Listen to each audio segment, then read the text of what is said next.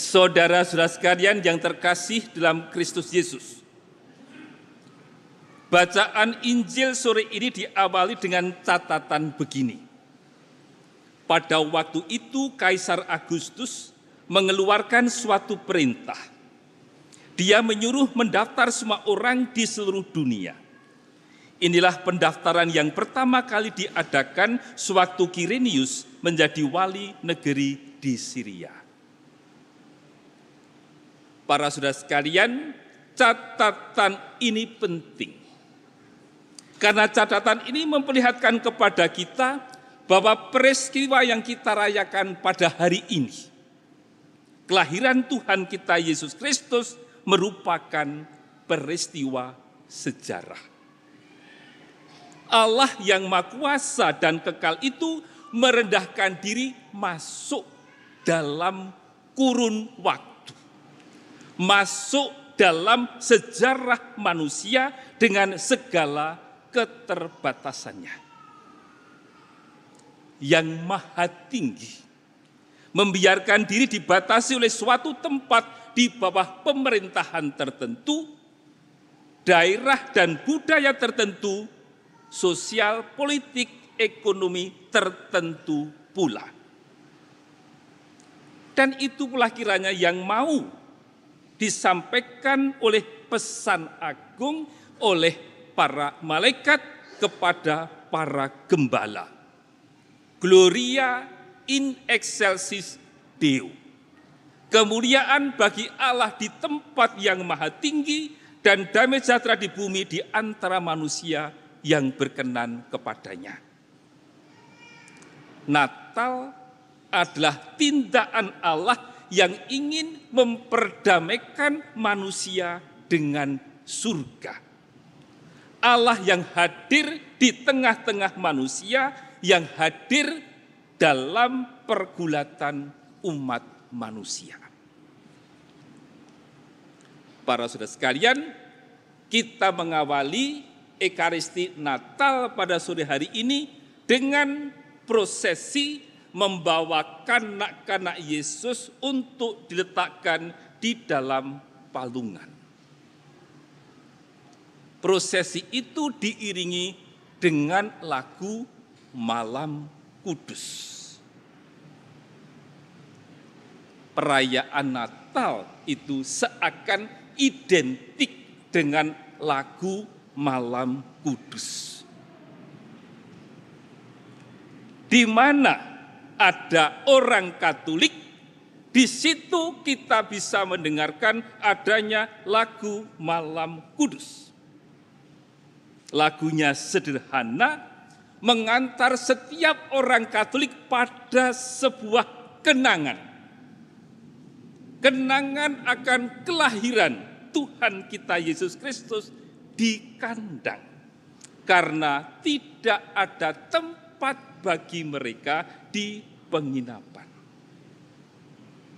Para saudara sekalian, di mana pun umat Katolik berada, di pelosok atau di kota, di Asia atau di Eropa, di Afrika atau di Amerika, atau entah di sudut dunia mana pun, malam kudus selalu dinyanyikan di hari Natal.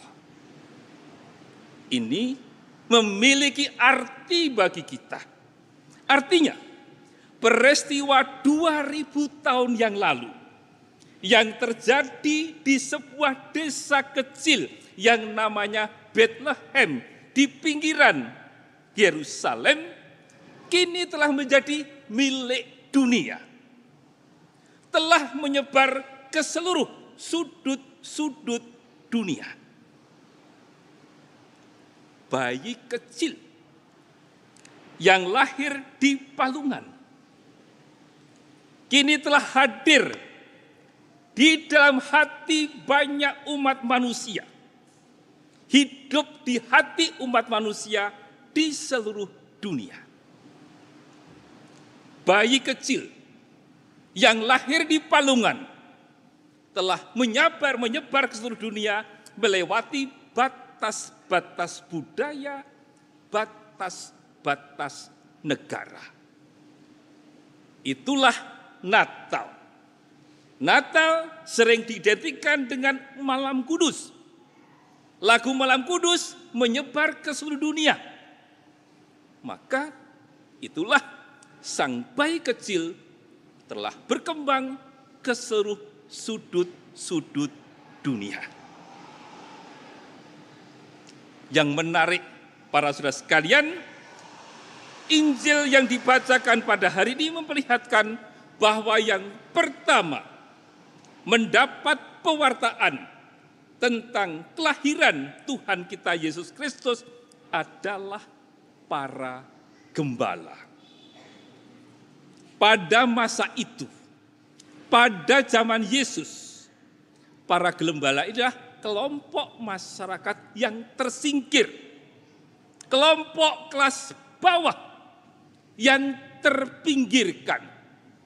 Bahkan kelompok gembala ini tidak boleh menjadi saksi di dalam pengadilan karena dianggap kelompok yang tidak mempunyai nilai. Tetapi justru oleh Allah dipilih menjadi saksi-saksi pertama kelahiran Tuhan kita Yesus Kristus Allah yang menjadi manusia. Para gembala inilah yang pada malam gelap itu masih tetap berjaga. Berjaga sebagai bentuk dan tanggung jawab mereka atas pekerjaan mereka sebagai seorang gembala yang menjaga domba-domba. Harus siap siaga, harus berjaga sepanjang malam agar kawanan domba yang dipercayakan kepada mereka tidak diserang oleh binatang buas, agar kawanan domba mereka tidak dicuri oleh orang-orang yang mencoba mencari kelengahan, keteledoran, kelalaian kalau para gembala tidak berjaga, tidak siap sedia dan jatuh tertidur. Para sodgan, dan inilah pesan Natal yang disampaikan oleh malaikat kepada para gembala. Hari ini telah lahir bagimu juru selamat, yakni Kristus Tuhan di kota Daud. Inilah tandanya bagimu. Kamu akan menjumpai seorang bayi dibaringkan dengan kain lampin dan terbaring di dalam palungan. Para saudara sekalian, Natal mengenangkan Sang Juru Selamat memilih untuk hadir di dalam kesederhanaannya. Lahir di palungan, lahir di kandang hewan. Para saudara sekalian, Bapak Suci Paus Fransiskus mengatakan bahwa Natal adalah kado istimewa dari Allah untuk manusia. Natal selalu membawa kejutan dari Allah. Dan kejutan apa yang berikan kita pada Natal tahun 2022 ini? Salah satu kejutannya barangkali bahwa pemerintah telah memberi izin kepada semua gereja untuk merayakan Natal dengan tidak lagi dibatasi tetapi 100% boleh memenuhi gereja. Hanya saja pemerintah belum mengizinkan kita untuk memasang tenda-tenda di luar pagar gereja. Maka minta maaf kepada para umat kalau harus duduk berdesak-desakan. Kalau duduk-duduk tidak nyaman karena kita boleh sudah 100%, tetapi masih dengan batasan-batasan. Meskipun demikian para saudara sekalian, kita tidak kehilangan rasa syukur. Karena ini menjadi tanda bahwa semoga pandemi memang menuju akhir. Bukankah itu doa-doa yang selalu kita mohon kepada Tuhan agar pandemi ini segera berakhir? Semoga memang pandemi akan berakhir dengan berakhirnya tahun 2022 ini. Kita bersyukur Mungkin tidak merupakan kejutan bagi kita karena sudah kita sudah agak terbiasa dengan suasana yang mulai normal, mulai biasa. Tetapi bahwa pemerintah memberi suatu kebebasan kepada kita merupakan suatu yang pantas kita syukuri. Meskipun demikian para sekalian, tahun 2022 tidak semuanya merupakan bentuk syukur kita juga masih merasakan adanya keprihatinan. Salah satu keprihatinan adalah bahwa di tahun ini pula pada bulan Februari mulai perang Ukraina dan Rusia. Dan sampai pada hari ini perang itu belum nampak menampakkan tanda-tanda akan segera berakhir kita di Indonesia mungkin tidak merasakan secara dampak dari perang itu. Tetapi saudara-saudara kita di Eropa dan tempat-tempat lain sudah mengalami dampak ekonomi dari perang Rusia dan Ukraina yang tidak kunjung berakhir ini. Keprihatinan pertama. Di Indonesia pun kita juga mengalami keprihatinan. Saudara-saudara kita tidak bisa merayakan Natal secara bebas. Saudara-saudara kita masih harus merayakan Natal dengan bahkan tidak bisa merayakan di tempat yang mereka inginin. Meskipun demikian para saudara sekalian, Bapak Suci Paus Fransiskus mengajak kita agar keprihatinan-keprihatinan ini tidak menyurutkan upaya, niat dan kehendak kita untuk melanjutkan, untuk terus membangun jembatan, membangun persaudaraan, membantu membangun jejaring. Paus mengingatkan kita bahwa pandemi telah menyadarkan kita bahwa kita tidak bisa lagi hidup sendirian. Kita harus bergandeng tangan kita harus bekerja sama di dalam menghadapi dan mengatasi tantangan serta permasalahan-permasalahan dunia. Maka Paus Fransiskus berpesan kepada kita bahwa untuk menjadikan bumi ini sebagai rumah kita bersama, menjadikan bumi ini sebagai tempat yang aman dan nyaman untuk dihuni, agar kita menjadi saudara satu sama lain, kita harus berjalan bersama dengan semua orang yang berkehendak baik. Kita sudah menyaksikan pada tahun ini bagaimana Bapak Suci dalam keterbatasannya mengunjungi negara-negara agar jembatan yang dibangun tetap berlangsung agar persaudaraan persaudaraan yang sudah dijalin akan terus berkembang dan bertahan. Para saudara sekalian dalam merayakan Natal tahun 2022 ini, Paus Fransiskus berpesan begini.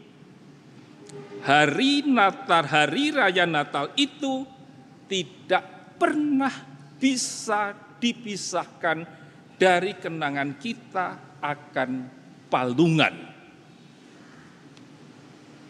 Tidak bisa dipisahkan dari gambaran tentang kandang hewan. Mengapa?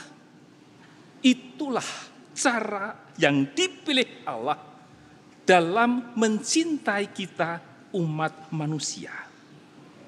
Itulah cara Allah yang dipilih untuk mendekat mendekatkan dirinya kepada kita semua, kepada masing-masing dari kita. Natal, Allah membiarkan dirinya lahir, hadir dalam bayi kecil lahir di tempat yang sederhana. Supaya setiap orang, siapa pun dia itu, bisa merasa dekat dengan Allah. Atau kalau dibalik, biar Allah bisa mendekatkan diri kepada siapa pun. Kita diajak untuk melanjutkan membangun jembatan dan bukan mendirikan tembok-tembok pemisah. Semoga Allah yang lahir dalam bayi kecil di dalam palungan mengajak kita untuk terus bersama dengan Allah membangun dunia baru, menjadikan bumi kita ini tempat yang nyaman, menjadikan bumi ini rumah kita bersama.